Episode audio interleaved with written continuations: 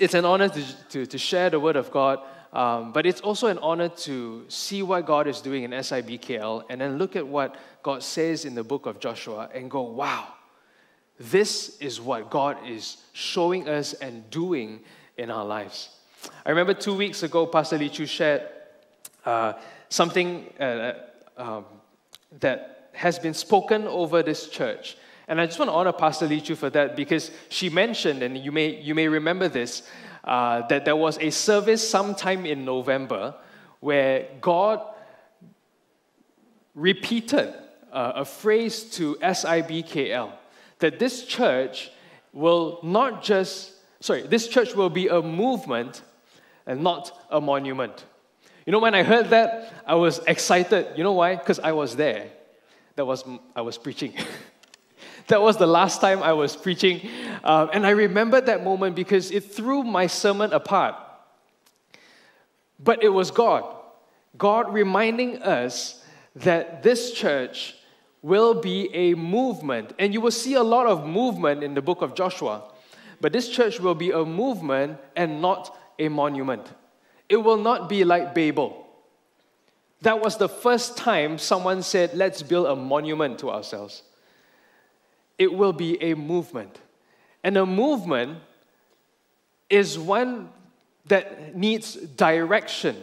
It's one that needs guidance. It's one that needs strength and empowerment when you are moving. And that's what God does. And you will see that in the whole of Joshua, in the life of Israel, and in our church as well. So as you look through Joshua, as you read through, I, I don't know if how many of you have read the entire book of Joshua before?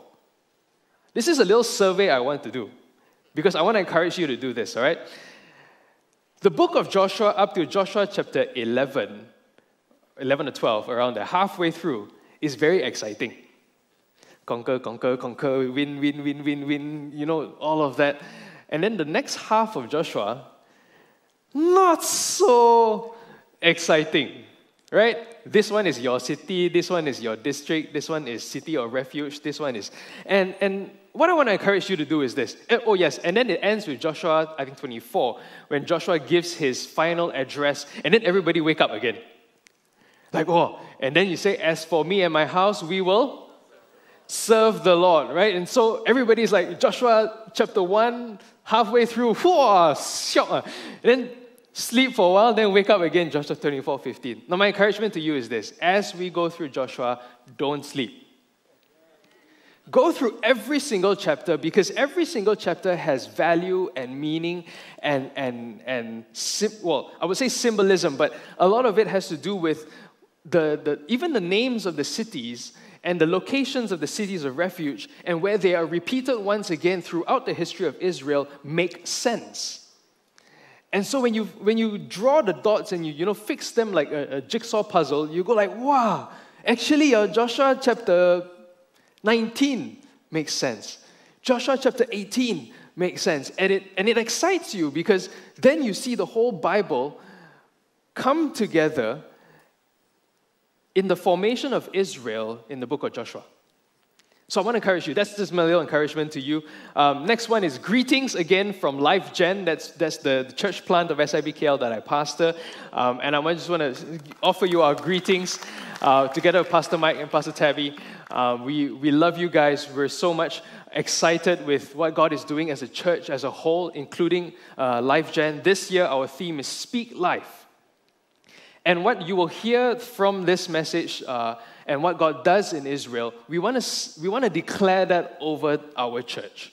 We want to declare that what God is going to what God did for Israel at that time is what God is doing and continually doing in our lives and in this church. And so when we speak life over this church, when we're declaring God's promises, when we're declaring God's uh, desires and purposes over this church, this church will move in the direction that God has for it. And if we move in that direction, like Pastor Jeffrey was sharing just now, this is the path, walk in it. If we move in that direction, that direction will lead us into the best place that God has for us. Don't turn left, don't turn right. Walk in the direction that God has for us. I also want to say this. We started off Joshua uh, with Joshua chapter 1 to chapter 4 uh, up till two weeks ago. And it's a very, very powerful segment of Joshua because this is where God speaks to Joshua, empowers him, and says, Be strong and very courageous. Then there's that season of consecration. And then the most powerful miracle that I think the generation of the, the, the generation of the children of Israel at that time would have seen was the crossing of the Jordan. Seen. They would have heard of the Red Sea. And maybe a few of them would be, would be witnesses of that, perhaps Joshua and Caleb themselves. But for the majority of these generation of the children of Israel, the most powerful miracle they probably would have seen at that time, by that time, is the crossing of the Jordan. And so this was awesome. You've got a generation of Israelites now saying, We are at this border and we're going to walk into the promised land. And then they experience such an encounter with a powerful miracle of God that they are able to walk through, cross the Jordan, and there they are at a place called Gilgal. And they lay this memorial of stones to say, if your kids next time ask you what happened, you tell your kids. This memorial reminds us of what God did for the nation of Israel at the crossing of the Jordan during the flood in the harvest season. And it was a powerful, powerful miracle telling us that God is with us. And then, as a church, we did what I believe was very, very pivotal. We paused. We paused studying Joshua and we spent an entire weekend worshiping God. We spent an entire weekend worshiping God. You know what that reminds me of? When they crossed the Red Sea, Miriam, Miriam and the, the, the dancers representing the nation of Israel, praising God, worshiping God. When we crossed the Jordan, there was no specific scripture that says they, they all you know stop for two days and then they worship God. But as a church, as we're journeying with Israel and looking at what God is doing in our church, we stop, we pause, and we praise God. We stop and we pause and we praise God. You know why? Joshua tells us, Joshua chapter 5 tells us that this miracle is no joke one. All right, this miracle was so awesome that all the Canaanites who heard this story, their hearts melted with fear. I know Valentine's Day is coming up, and you know, women, you're waiting to get your hearts melted. But this is not that kind of heart melting, you know. This is melting in fear.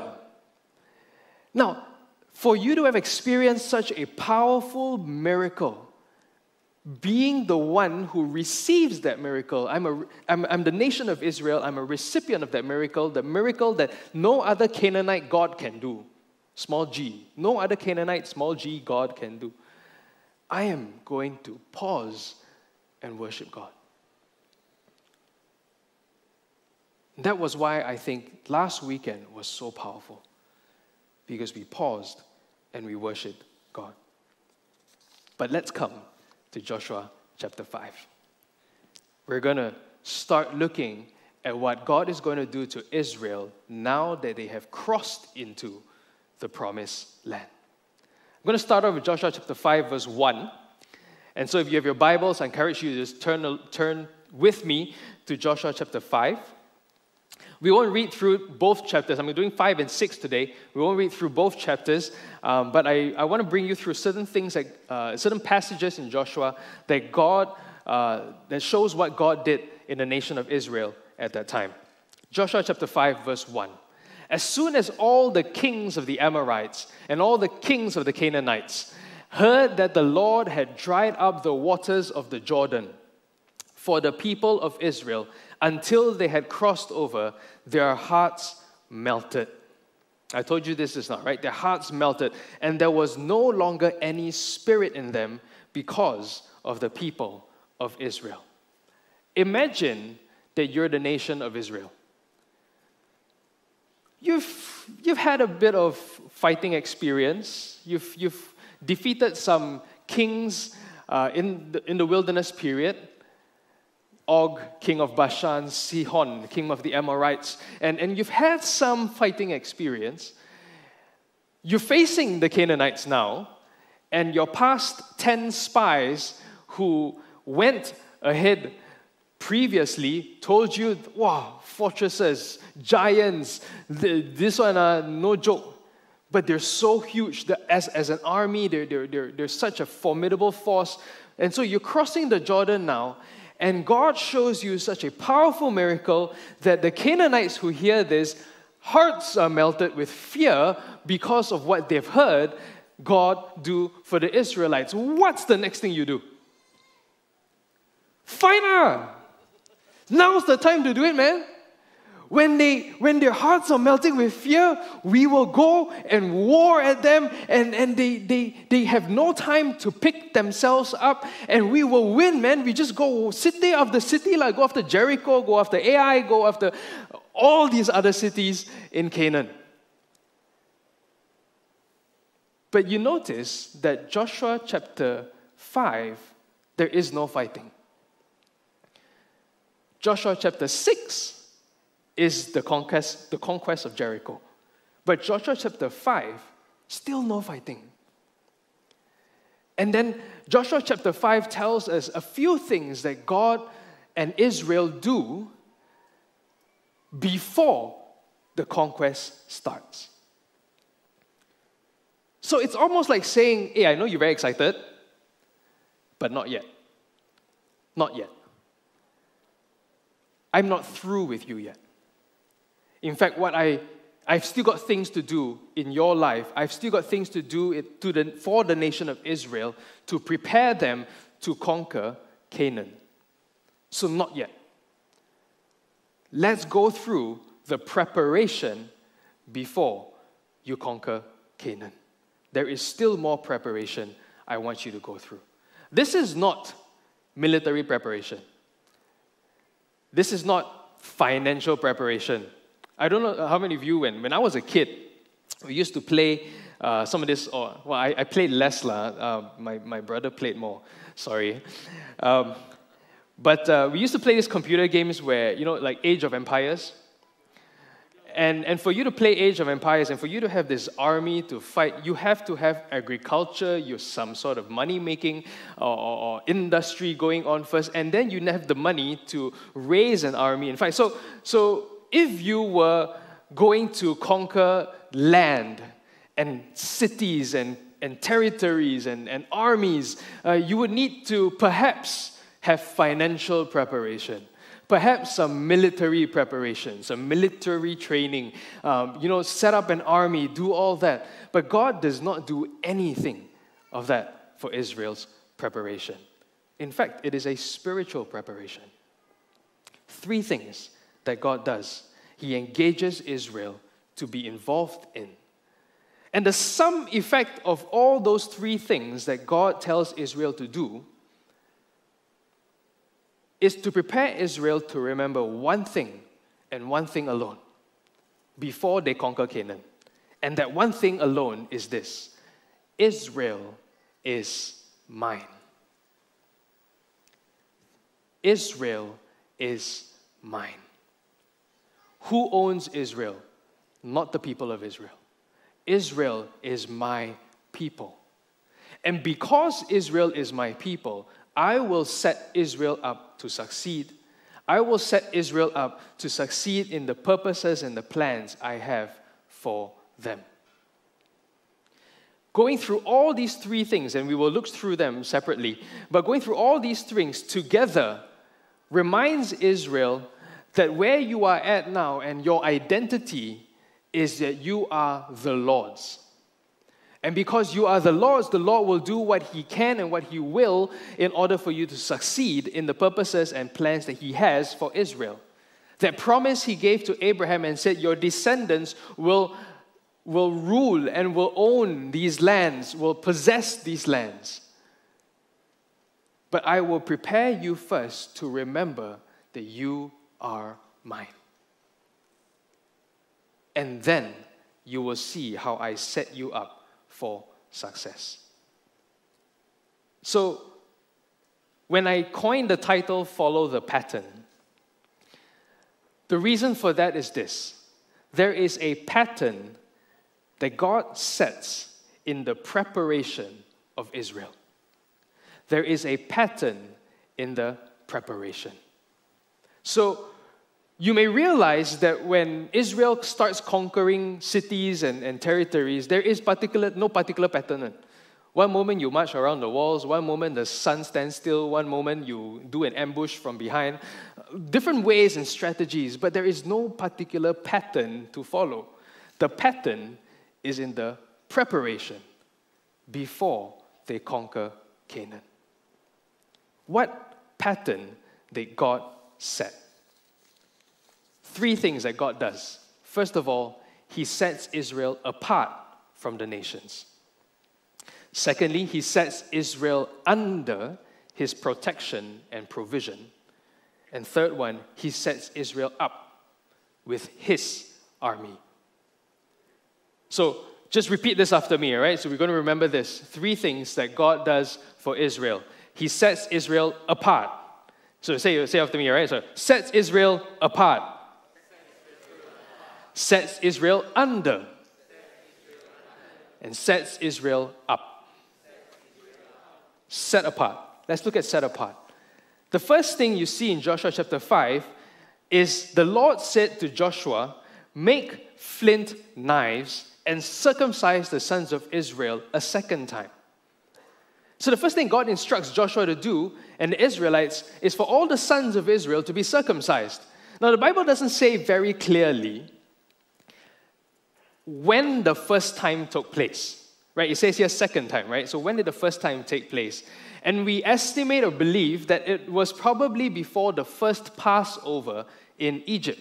The reason for that is this because you cannot partake of the Passover if you are not circumcised. Guys, uh, guys, all right? So you cannot partake of the Passover if you are not circumcised. So possibly around that time was the first time. The thing is this the Bible also says in Joshua chapter 5 that when the Israelites were wandering in the wilderness for 40 years, there was no circumcision uh, rite conducted, whether individually or as a community. All right? And so when, when you read Joshua chapter 5 and it says, circumcise the sons of Israel a second time, it's because the majority, if not all of the, of the, the sons of Israel at Gilgal had not yet been circumcised. And so he said, so God told Joshua, do this. And so, and so they did that. So the question then is this why? Why do this whole circumcision rite for all the sons of Israel at that time? What's so important about circumcision? Circumcision was God's way of having Abraham and his descendants to participate in the covenant God was making. So I'm going to repeat that. Let's think about this. Circumcision was God's way of having Abraham and his descendants participate in the covenant God was making with Abraham and his descendants. I'm going to take you back to Genesis chapter 17 to see where this takes place.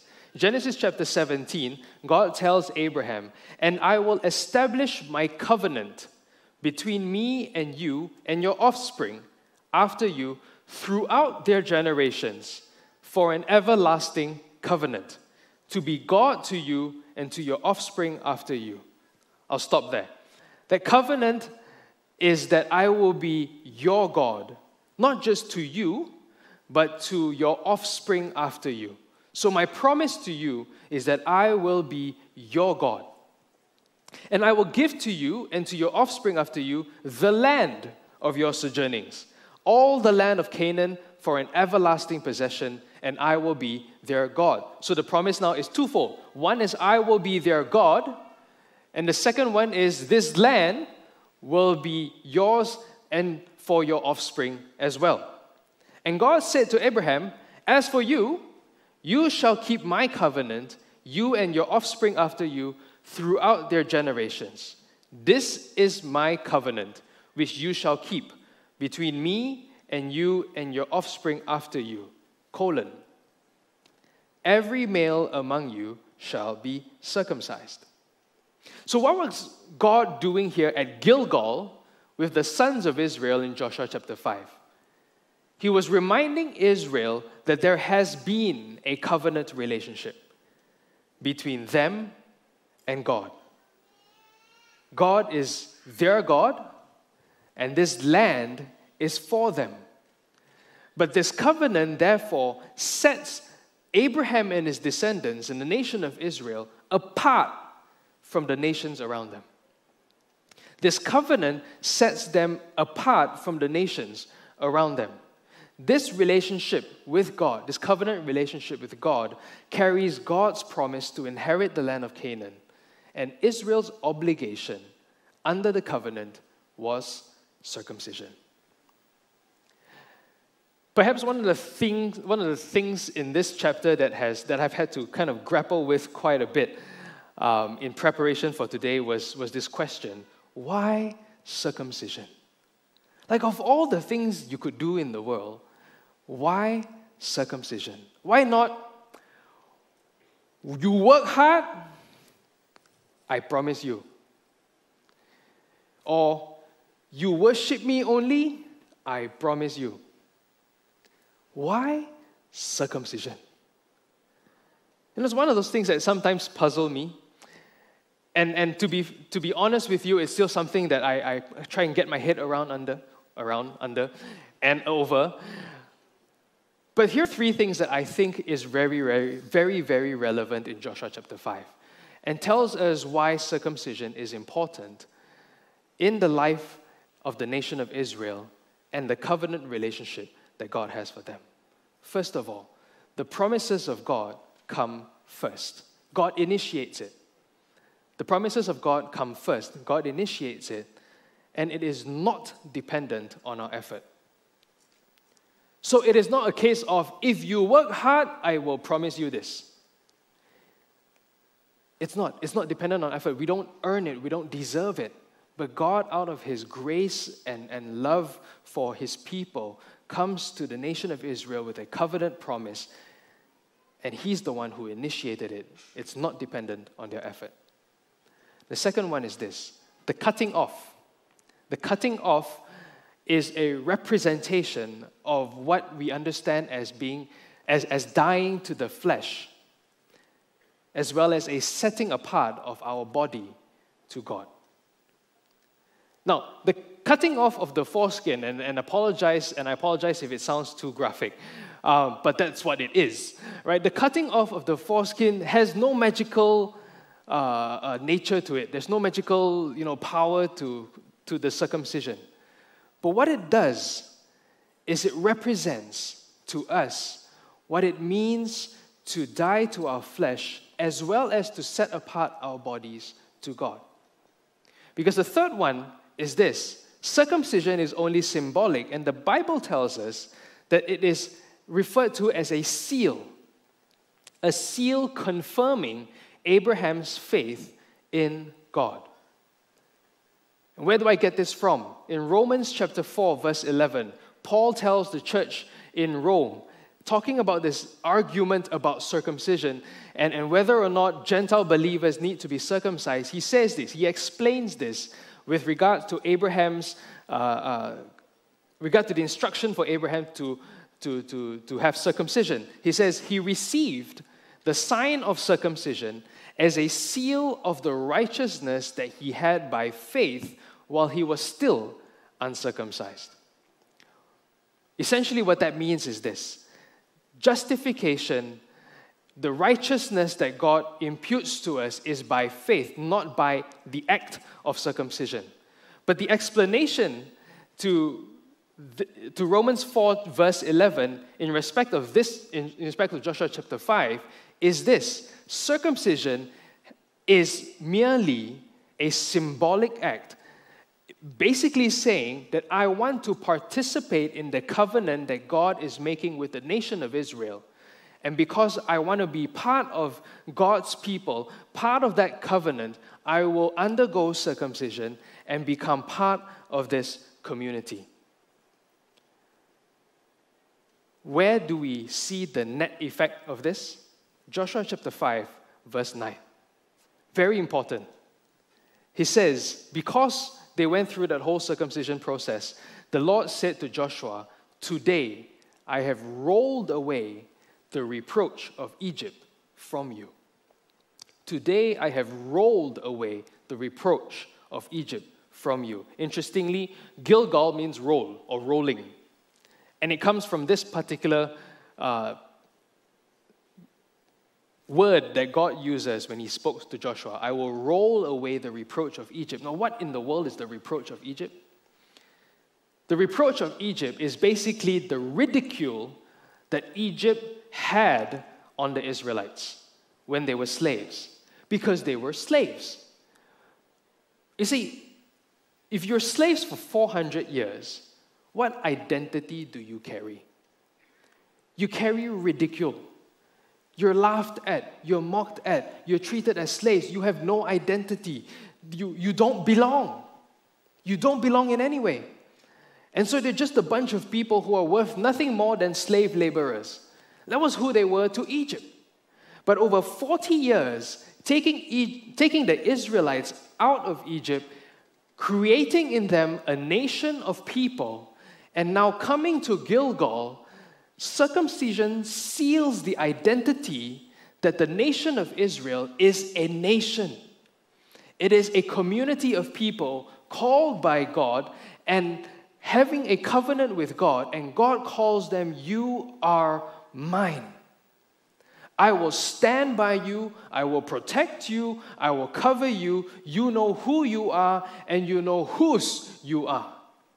You are mine. And so, what I've done in that case is I've rolled away the reproach of Egypt. You don't carry any more condemnation for where you were. You don't carry any more uh, condemnation as you walk into the promised land. When the Canaanites look at you, they're not going to go, ah, just a bunch of slave laborers la, trying to win the world. No. They will, they will look at you and go, this is the nation of Israel, and we better watch out because you are mine. That was the covenant God was making. And circumcision was Israel's way of participating in the covenant that God was making with Israel. And that is so important because what God is doing, like I said, the sum effect of God, what God is doing in those three things is saying, Israel is mine. Israel is my people. And so the first one that I want you to remember, O Israel, is that you are mine and I have a covenant relationship with you. Second one, set under. Set under the protection and the provision of God.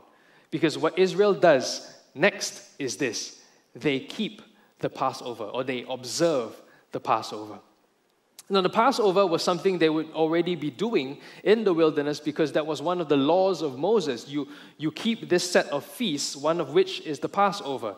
And I don't think it's by coincidence that by the time they cross Jordan, it's time. It's time for the Passover, people. Let's not think about Jericho. Let's not think about Canaan. Let's keep the feast of the Passover. And that's what they did. That's what they did. Why? Because the Passover reminds them of what God did for them when they left Egypt. It reminded them of how God delivered them out of Egypt, how God executed judgment on Egypt and all the gods of Egypt, and how God passed over them because of the blood of the Lamb on the doorpost. Let me take you back to Exodus 12. Some of these passages, I'm sure, are familiar to you. We're going to remind ourselves as to what the Word of God says. Exodus chapter 12, verse 7. This was the instruction as to how the Passover is to be uh, observed, right? They shall take some of the blood, put it on the two doorposts and the lintel of the houses in which they eat. And they shall eat the flesh that night of the lamb, roasted on the fire with unleavened bread and bitter herbs, they shall eat it more to go there, and then it says, It is the Lord's Passover. For I will pass through the land of Egypt that night, and I will strike all the firstborn in the land of Egypt, both man and beast, and all the gods of Egypt I will execute judgments. I am the Lord. And remember this as we go along with the rest of this of the rest of today's message. The blood shall be a sign for you on the houses where you are. And when I see the blood, I will pass over you, and no plague will befall you to destroy you when I strike the land of Egypt. This day shall be a memorial day, and you shall keep it as a feast to the Lord throughout your generations, as a statute forever. You shall keep it as a feast. Why the Passover? The Passover reminded Israel about God's deliverance, God's protection, and God's provision over the nation. It's a, it's a memorial. You remember this. You remind yourselves that we were once slaves, but God, in His love and in His power, delivered us. We spent 40 years in the wilderness, but God, in His love and in His power, protected us, provided for us. He sent us manna. He, he gave us quail when we grumbled about the fact that there is no meat. He provided for us, protected us, made sure that our shoes never wore off. And now, as we cross the Jordan into Gilgal, we remind ourselves that we are set under the protection and the provision of God. God reminded them that there was a covenant relationship. God now reminds them that you are under the protection and the provision of God. The net effect manna ceased. It's a powerful thing in, in Joshua chapter 5, verse 12. And the manna ceased the day after they ate the produce of the land the manna ceased. And then they ate the fruit of the land of Canaan. Manna spoke of the provision of the Lord over their lives where there was no food. But it does not mean that when manna ceased, the Lord does not provide anymore. When the manna ceased, it was because the Lord provided for them in the land of Canaan. Now you enjoy. Now you enjoy the fruit of the land of Canaan. You enjoy all the massive fruits that your spies once brought back, and now you get to eat this every day. And by the way, they haven't even started planting anything. This fruit of the land of Canaan was already there. And God's saying, Have a feast, enjoy. I'm providing for you. This is who you are under my covering. This is what you get under my covering. You get protection, you get provision. And this provision will come from the land of Canaan, as I promised you. It will be bountiful, it will be abundant. God has been and will still be providing for his people. And think about that conversely, without God, none of this would even be possible. And so the Israelites remind themselves that, yeah, you know, some of us, we go, uh, we, we work hard and we, and we get some provision and we, we thank God for that. But actually, at the back of your heads, it's like, if I didn't work, I won't get any of this, ma. But this is what God is telling Israel. What did you do to get the fruits of the land of Canaan? It was I who provided for you. I'm not saying be lazy. I'm saying you follow the direction that I have for you. You do what I call you to do. But you will always be under my protection and provision because Israel is my people. So, not just do I have a covenant relationship with them, not just do I fulfill my promises under that covenant, I will protect them, I will provide for them. And last one is God sets Israel up with his army. This is the one that really got to me. This is the one that really stirred my heart because I can almost imagine a Star Wars scene as Joshua speaks to this man who is the commander of the army of the Lord, right? So, so Gilgal isn't exactly very near Jericho. Joshua gets out of Gilgal to look at Jericho, and I presume because he's the leader, the commander of the Israelite army at that point, he is going there to strategize. Like, hey, you know, maybe this part of the wall not so strong, or you know, maybe the doors. I see the door. Actually, sorry, he, he, I was going to say that he saw the doors open and close, but the Bible tells us they never open the doors um, of, of their fortresses.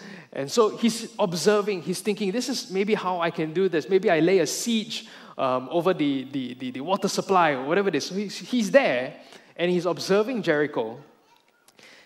And then he sees this man with a drawn sword. And in my mind, I'm thinking, this guy is holding a lightsaber. Right? He's, he's standing there and he's like, you know, the, and I don't know what color you like, huh? but he's holding this lightsaber, and, and Joshua looks at him and calls out, Are you with us or our adversaries? Because I cannot recognize you at this point. Are you with us or for our adversaries? And then this guy with his drawn sword, you know, maybe maybe he wants to, to Joshua a bit more. He walks nearer to him, and Joshua is like, you know, holding on his sword and, you know, getting ready to, to, to fight or whatever it is. And, and then this man says, Neither. I am not for you or for your adversaries. In fact, he says, I am the commander of the army of the Lord, and I have come. Think about that. You know, get your mind around this whole conversation that's taking place right now. Joshua, Israel, Israel is God's. Joshua, Jericho, and that is the enemy. You now have a third party in the picture coming to you and with, with his drawn sword. Okay, let's, let's, let's move the lightsaber out of the picture, all right? It's his drawn sword, all right? So he's drawn a drawn sword coming towards uh, uh, Joshua, and he's saying, Are you on this side or that side? And then he says, No, but I am the commander of the army of the Lord, and I have come. And Joshua is quick because immediately the next thing he does is this he falls onto the floor. And, and some of the, in some of your versions, it would say he prostrates on the floor and worships him and then on instructions takes off his sandals. What just happened? Because he's, he's thinking, hey, God's on my side, right? I mean, Israel, Israel is going to conquer the land, promise God's promise. Jericho, I don't know how, but it's going to, it, it's, it's supposed to fall. I'm, I'm now trying to figure out and strategize my way to get around this city. And then here this guy comes and says, I'm the commander of the army of the Lord. Oh, snap. He falls on the floor, prostrates himself. He's, he's forgotten his strategies, he's forgotten everything else that he's tried to put his mind around, and he's saying, Okay, he's here. Now, what happens next? Now, as far as Joshua is concerned, he's going like, What next now? Now, we know for sure because Joshua worships this man, that man is not an angel. Because angels don't receive worship. That man is God. He may have the resemblance of Jesus Christ. We, we don't entirely know for sure, but it is not impossible to think that way. It's, it's, it's possible that he comes across to this man, person, this, this God personified as man, worships him, and then realizes the instruction is take off your sandals because this ground is holy, and he takes it off. The same way Moses did at the burning bush. And so he realizes he's not talking to any man. He's not talking to, to, to an angel. He's talking to God. What has this encounter have to teach us? God was setting up Israel for success. But in order to do so, God had to remind Israel that in order to succeed, you have to be allied with Him allied with Him? Are you allied with God? That's the question. That's the question he posed to Joshua because Joshua was saying, Are you with me or are you with them? And then this man just identifies himself, and then Joshua goes, Okay, I'm with you. I don't care whether you're with me or not, I'm with you. Because I want to be on your side. I want to be on the side of the commander of the army of the Lord. Alliances are not new. You read about it in Genesis when Abraham went to war against kings that had allied themselves together. And, and the reason for alliances is because you want to come together, contribute of your army strength, contribute of your, you know, tactical strategies or whatever it is. You come as an, you come and ally yourselves together with other kings. And so alliances were not new. But in this particular situation, the question that God posed to Joshua was Are you going to be allied with me? Are you going to be allied with me? Four things that God was teaching Israel. Firstly, God is entirely in control of Israel's success or failure. God is entirely in control. Think about this, all right? As a military power, Israel stood no chance. Up until the time of King Saul, Israel had no trained army, no full time soldiers. Everybody was shepherds, farmers, uh, doing their own thing, maybe carpenters, whatever. They, they do their own little trade. And then when Israel went to war, and you see that phrase come up in Joshua or in Judges, when Israel went to war, they will go, okay, it's time, conscription time, come together, and then we, we take whatever weapons we have, and then we go to war. There was no army there was no trained, full time, specialized job as soldier in Israel. So, little experience, the, the, the, and in fact, the experience of their success in the wilderness was a lot to do with God helping them rather than, you know, they, they strategizing and they training and they having blacksmiths set out weapons for them. No, it was more of God. When Aaron raised his hand, his staff, they won because God was with them. That was always the case. So little experience, no trained army, no specialized weaponry. Can you imagine what they look like when they walk around Jericho? Sometimes we like to think of armies the way we see North Korea do their parades, or the Russians do their parades. And for whatever reason, it's all communist countries, right? They, they, they, they march in unison and they're all like stern faced and they're like, if tomorrow atomic bomb come, I will defend this nation, you know, that kind of thing right? And they're so, and, and then they, they send their tanks and their weapons and like, and so, and so he, you've got this parade of soldiers all set for war marching around Jericho. Sorry, yeah, that's not the situation. The direction to Joshua was get the priests and then get your fighting men. But what kind of weapons your fighting men have? Some presumably got swords, lah. Some presumably got spears, uh, got some shields. Uh. But I guess the rest were rakes, agricultural tools. Like, oh, I'm going to go for war. What do you have in your house? And then they bring along with them. You know why I know this? Because when Gideon conscripted his army against the Midianites, thousands came. But they all, their hearts were also melting with fear. You know? And so Gideon, God told Gideon, look, if they want to go back, send them home. And then when, and so then, you know, like so many of them left. And then with the amount that was left, God then told Gideon, okay, you go and see how they drink water at the, at the pond or at the, at the lake. And the ones who look like they were a bit more prepared, you take them. Ah. The ones who go and stick their head in the water to drink water, you send them home. How many were left? 300. And if you've seen the movie 300, they're not like that. Those were Spartans, okay? City state, all they do is fight okay? So the, the Spartans, they, they train hard, they, they look like Gerard Butler, and you know, they've got all their, you know, muscles and everything. Sorry, Gideon's 300, not like that. All they had to do was a horse, a torch, and a jar. Break the jar, scream out loud for Gideon, and for, and for Israel, and then they charge down, and then God does everything else. Not a trained army. And every time they went to war, they had to trust God. Because if they went with their experience, kaput. That's the word my father taught me because he studied a bit of German, but it means die lah. Right? That's that, was, that would be their history if it wasn't for God. So God is entirely in control of Israel's success or failure.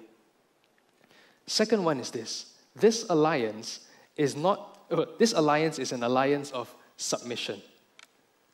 You know when countries come together and they say, okay, we fight together, all right? They, they come bringing what you can contribute, your skills, your weaponry, your wisdom, your tactical strategies, all of that, right? You, you, you show about what you contribute. Israel got nothing to contribute, no. In fact, everything was up to God. And if you look at Joshua chapter 5 and 6, Joshua didn't even negotiate, no. God said, This is what you must do, you do it. You obey. This is an alliance of submission where God is in charge. Point being this you've got the commander of Israel, Joshua, face to face with the commander of the army of the Lord. You have no say. You submit. You fall prostrate on the floor and you say, What does my Lord want me to do? That was what Joshua said. What does my Lord want me to do? This is an alliance of submission, obedience. The other thing that was really important is this. And, and the way I'm saying it, you, you take it and, and, and take it at face value. God is not on your side. We are called to be on God's side. I know we like to say this if God is for us, who can be against us? But if God is for you, you've got to be on His side. We are not, uh, we are always called to be on God's side. Because when Joshua comes face to face with, with the commander of the army of the Lord, I don't care if you're on my side or not. I want to be on your side. I want to be on your side. I'm going to submit to you. I'm going to obey. You tell me what to do, I do. I want to be on your side. And the last one is this God gets all the glory. God gets all the glory. Why do I know this? Joshua chapter 6. The first one is this Joshua chapter 6, verse 2 says, See, I have given Jericho into your hand with its king and mighty men of valor. The word there is, I have given Jericho into your hand. I, God, have given. There's a phrase in law that we learned since law school, but basically it's, it's a principle. You cannot give what you don't have. God cannot give Jericho to Israel if God did not own Jericho. If Jericho in the land of Canaan was not God's, He cannot give it to anybody. But because God owns Jericho, God owns the territories, God can decide who He wants to give it to. And so the and so what God is telling Joshua is this I am the one who is giving Jericho to you. I am the one who owns all these lands, all these cities. And anytime you succeed in a war against any of these kingdoms, it is because I have delivered them up to you. I have given them to you. Who gets the glory? Joshua? No. God. Because it was not Joshua's doing. God gave them up to Joshua and to the nation of Israel. Second one is this Joshua chapter 6, 17 to 19. And this was the instruction as far as what do you do when Jericho falls? The city and all that is within it shall be devoted to the Lord for destruction. All silver and gold and every vessel of bronze and iron are holy to the Lord. They shall go into the treasury of the Lord. That was the instruction.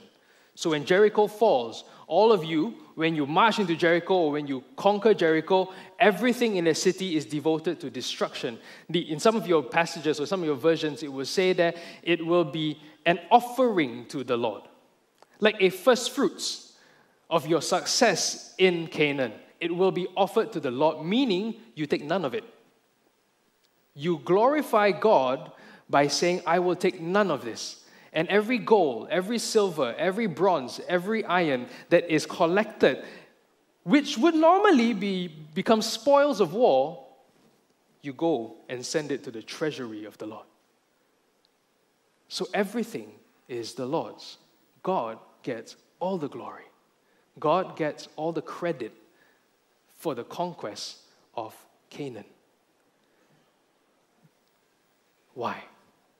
Because what God is essentially saying is this I have set you up for the purpose to succeed in the purposes and plans that I have for you. I get the glory. Not the nation of Israel. I get the glory. But my people, my people will be, uh, my people will be the people I have covenant relationship with, that I will protect and I will provide for, and I will set them up to succeed. I will set them up because of my promise to them. There is no pattern in the victory. Like I said, sometimes you march around one time, once a day for six days, seven days, you march around seven times, shout, and then for whatever reason, God then lets the walls fall down. The strongest stronghold in Canaan fall like that. But then it doesn't happen, it doesn't repeat itself. You go to Ai, and it's a different strategy. And as you go through the different cities, the sun stands still, and, and, and some of them, Joshua doesn't just write down, doesn't write them down at all. He just says, okay, we conquered this city, we conquered this city, we conquered this kingdom, we conquered this kingdom, the southern kingdoms, the northern kingdoms, all of that we conquered. There was no pattern in the victory, but there was a pattern in the preparation. There was a pattern in the preparation, set apart for God, set under God's protection and provision and set up by God for success. My title was Follow the Pattern. What happens if you don't follow the pattern? Two stories in Joshua tell you what happens if you don't follow the pattern. One guy named Achan, or if he's Chinese, was Achan, took gold from Jericho for himself. And Israel lost soldiers at the, at the first attempt to capture the city of Ai. Second one, a group of people came to Joshua and said, Can you be allied with us? Or can we be allied with you? Can we become allies? They were the Gibeonites or the Hivites. And when they allied themselves with somebody else, they failed in following the pattern. And it became a sore thumb to the nation of Israel. So, the task for us today is this. If this is what God is doing for Israel, and if as a church we're journeying with Israel and we've crossed the, crossed the Jordan with Israel, what is God doing in this church as we move forward to take the future? God is preparing us. And there is a pattern to the preparation. Three things that God does in preparing us that tells us SIBKL is mine. And if you always remember in your minds that this church, this people is the Lord's, the covenant relationship that He has with us, the protection and the provision that He puts, that He provides for us and the alliance that we have in obedience and submission to Him in fulfilling the purposes that God has for us, then we're set up to succeed. We're set up to be able to do what God has called us to do. We're set up to be able to enjoy the promises of God over our lives and over this church. And that is what God is calling us to do before we conquer. God is preparing us. What does it look like as a church today as Christians? Jesus Christ. The three things that God did the, the, the covenant of circumcision as a sign of the covenant. Jesus was the one who was ultimately cut off from his people for the sake of his people. And we benefit from the sacrifice and the death of Jesus Christ. Because of Jesus' blood, we get to experience the protection and the provision that God has for each and every one of us and for this church. And because of Jesus' resurrection, not only do we have provision, but we have abundant life and a purpose to live out for. God has ultimate control and power over everything because He resurrected. And because we know that He has power over everything and that He has ultimate control, we ally ourselves with Him. And we say, God, we stand with you. What you want us to do, we do. Where you want us to go, we go. What your purposes and plans are, we will follow. Because that's how you set us up for success. I call it a pattern because this pattern repeats itself over and over again in our lives. Every day we're reminded or we're asked to remind ourselves who is Lord over your life. We're asked to remind ourselves who's the one who has been providing for you and protecting you and taking care of you. We're always asked to remind ourselves who is walking with us and are we submitting to God.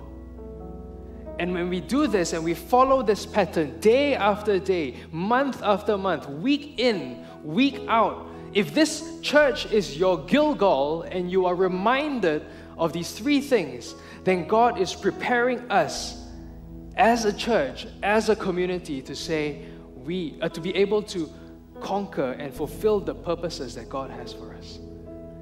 That we can move forward and take the future. So, my last parting shot to you is this What do we do? Two things.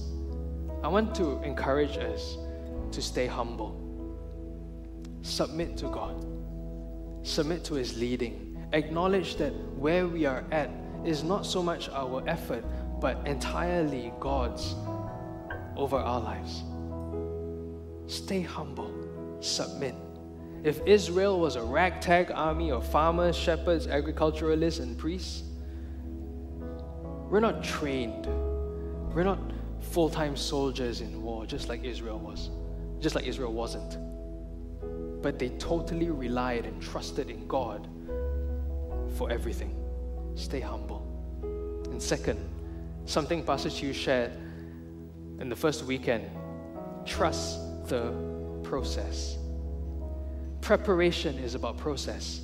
Preparation is not where you see the success. Preparation is about the process of making you become someone who is able to succeed. And a lot of our lives will not be at the destination, at the success point. A lot of our lives, 90%, 99% of our lives is in the preparation. The part of our lives where we don't see always what God is doing. But if we remind ourselves that we are in covenant relationship with God, that we are God's people and we live and God is ours. Secondly, that we would be able to remember and remind ourselves that we're under God's protection and provision. And thirdly, we walk with God in where He's called us to. You will eventually see God's leading and guiding and the success and the destination. But there is a preparation process that we trust. And God will take us through it. So, can I get all of you to just rise? We're going to worship God. And even as you think through what God has spoken to you today and what the Holy Spirit has revealed to you, we're going to worship God and, and, and say, Come, make me pure as gold. I want to submit my life to you. I want you to have my life and, and to, to take over my life and to lead me and to, and to have control over my life. As we do that, let God begin to remind you once again those moments when, when you remember God's provision, when you walked with God and you saw the hand of God over your lives, and say, God, I want to do this again with you.